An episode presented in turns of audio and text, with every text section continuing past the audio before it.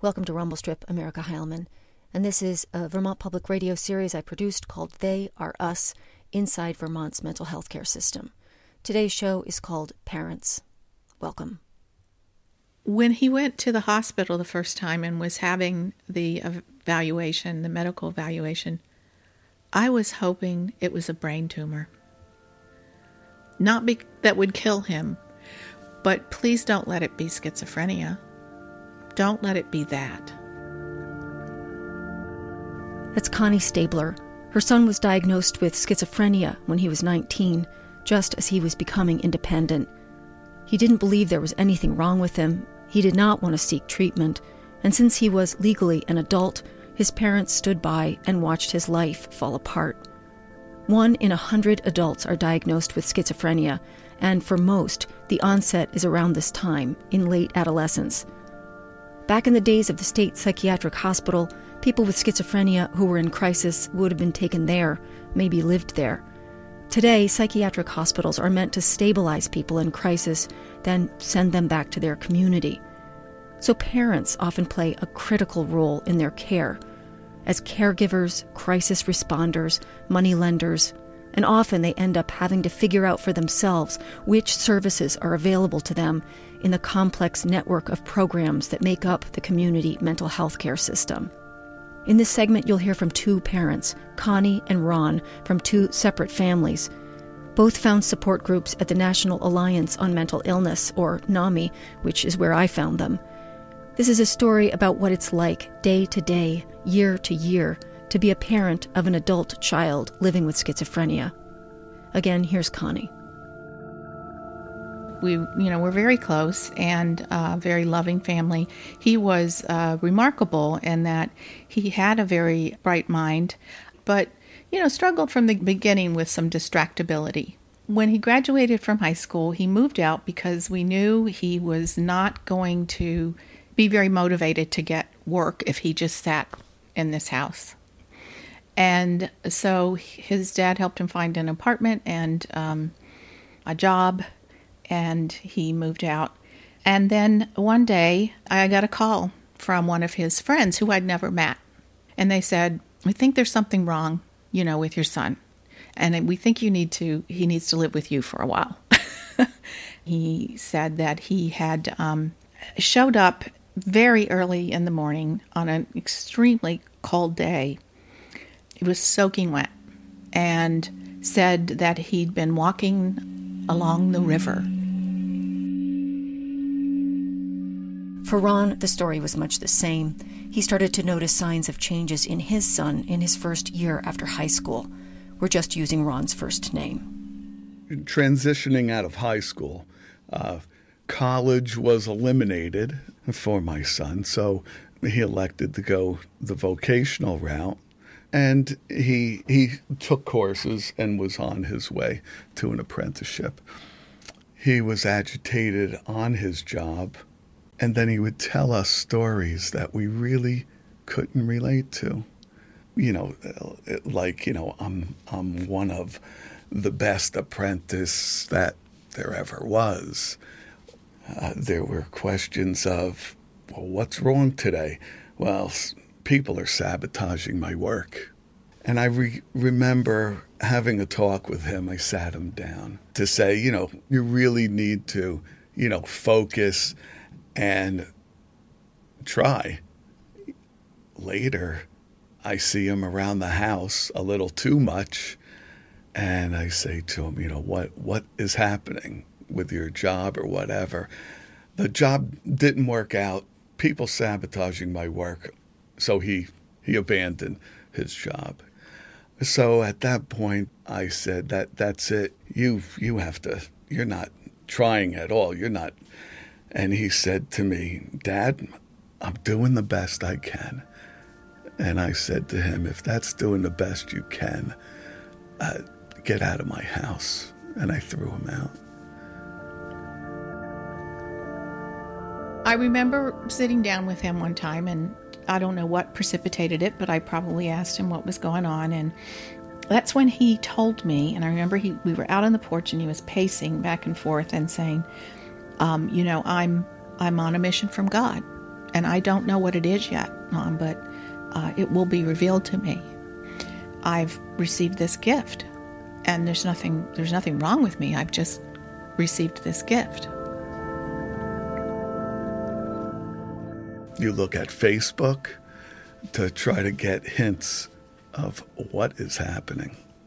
And we we found posts saying, you know, that he was living out of his car, and uh, he was sleeping in the Walmart parking lot. So one day I got up very early in the morning, four o'clock, and I just traveled over the Walmart parking lot, and there was the car, and the car looked trashed. I didn't confront him at the time. I went back home. Boy, and it, it's like, what is going on? It was in the spring. I was at work and he called me and he said, Mom, I'm trying to get to the Howard Center and I'm lost. He had been taken there once by his dad. So I I told him now to get there and he told me that he had almost hurt his girlfriend and that's what made him so afraid and made him know that he needed help. That he had seen something, a monster coming out of her face, and he started to lunge at her, but hadn't hurt her. But the fact that he saw that and he almost hurt someone was what precipitated him wanting to get help. Well, after we had episodes and running with the police over, you know, him destroying property and a DUI. You know, as parents, we said this this isn't like our, our son. So we're thinking, okay, this is something that we have to get our hands around and it'll pass. So going to NAMI, there's such a steep learning curve for dealing with something like this. NAMI is the National Alliance on Mental Illness. I heard about the support group and I went to that and I cried there for the first year two. um, but what happens sometimes when you first go to a support group, you hear everybody else's stories and that they've been dealing with it for 30 years. and you just feel like, oh my God, it's going to take my rest of my life is going to be like this. I think, you know, we're going to fix this in a couple years or we're going to get him help and he's going to not be all better maybe, but you know, he's he's going to get better. And when you hear some of the horrific stories, it's unfathomable. You can't get your mind around it.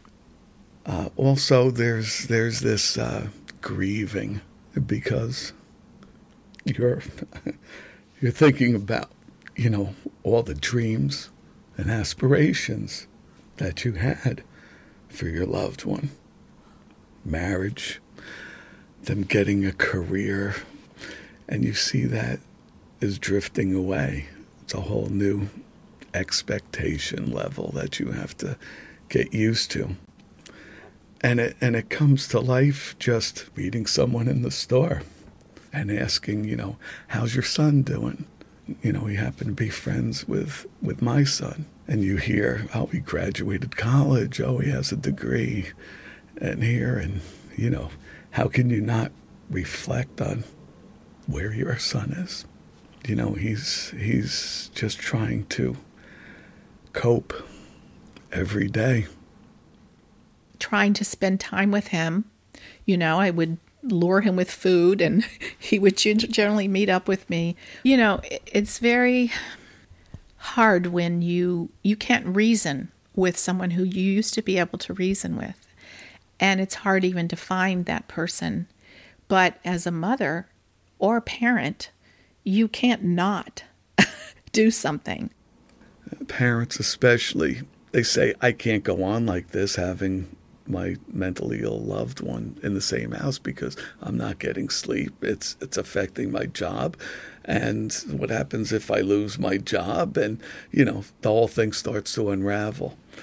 And you make a decision and say I've reached my tolerance level and they can't live here anymore. And housing's not available.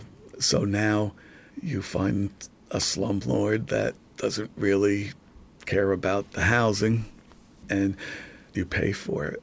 That's one of the things that parents especially deal with is when you're on disability, it only covers so much. His relationship with his brother is one of the saddest things because they were 12 years apart and very close, big brother. He would babysit for him. And then at one point, when he started to notice, you know, when he was getting grumpy and stuff, and we didn't know what was going on, we asked him to babysit, and he said, um, I don't think I should be responsible for someone else right now. And a serious mental illness impacts everyone in the family.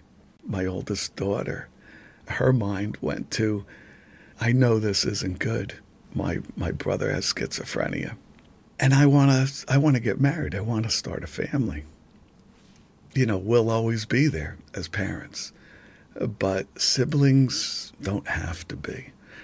And no one should hold their feet to the coals you know, we're we're in a boat and we're we're bailing water as fast as we can. And they're not going to help us in the way that we need. And it's hard. The last couple times that I've seen him, he's been in a Middlesex residential locked facility. I couldn't see him in his eyes anymore. I couldn't find him. I always, before, when I spoke with him, he was able to make eye contact and you could see and, and he would say something that you got a flash of who he was. The last few times I didn't see that. That was devastating. And it caused me to feel hopeless. I had been able to hold out hope. And I'm struggling with that right now. The hardest part about sitting here with my son right next to me is I don't know what he's feeling. Is there love there? Because he's you become more robotic. But out of the blue, you know, he'll just say to me, hug me. And, you know, I hug him.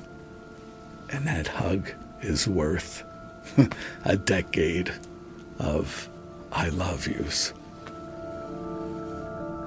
There was a time, and there might still be a time, where people feel that um, these bottom feeders really are taking away from the needs of society, and they shouldn't be there.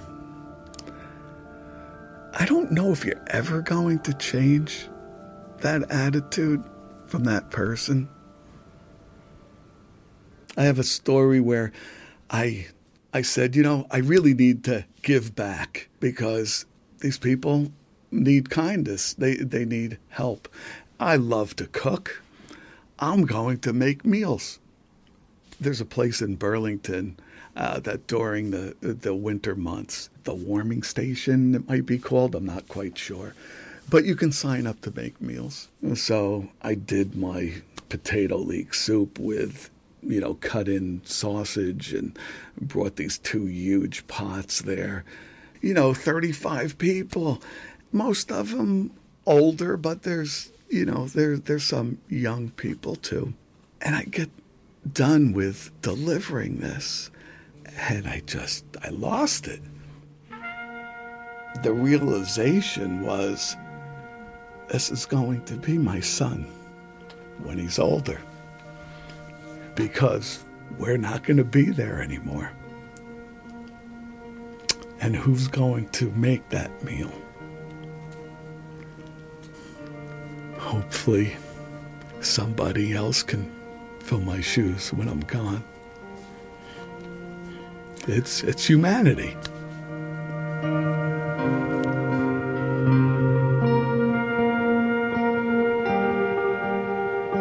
You've been listening to VPR's They Are Us Inside Vermont's Mental Health Care System. Music for this series is by the bands Godspeed You, Black Emperor, and Esmerine. Thank you, Bruce Cawdron. My big thanks to the professional advisor for this series, Dylan Burns, and associate producers, Mark Davis and Claire Dolan. If you have a comment or a story of your own, go to rumblestripvermont.com and go to the bottom of the show page. There's a comment uh, box there. And if you want to check out more mental health resources, you can visit vpr.net and click on They Are Us. I'll be back in a couple days with part four. Part four is about the community mental health care system, what it is, and uh, some of its challenges. I'm Heilman. Thanks a lot for listening.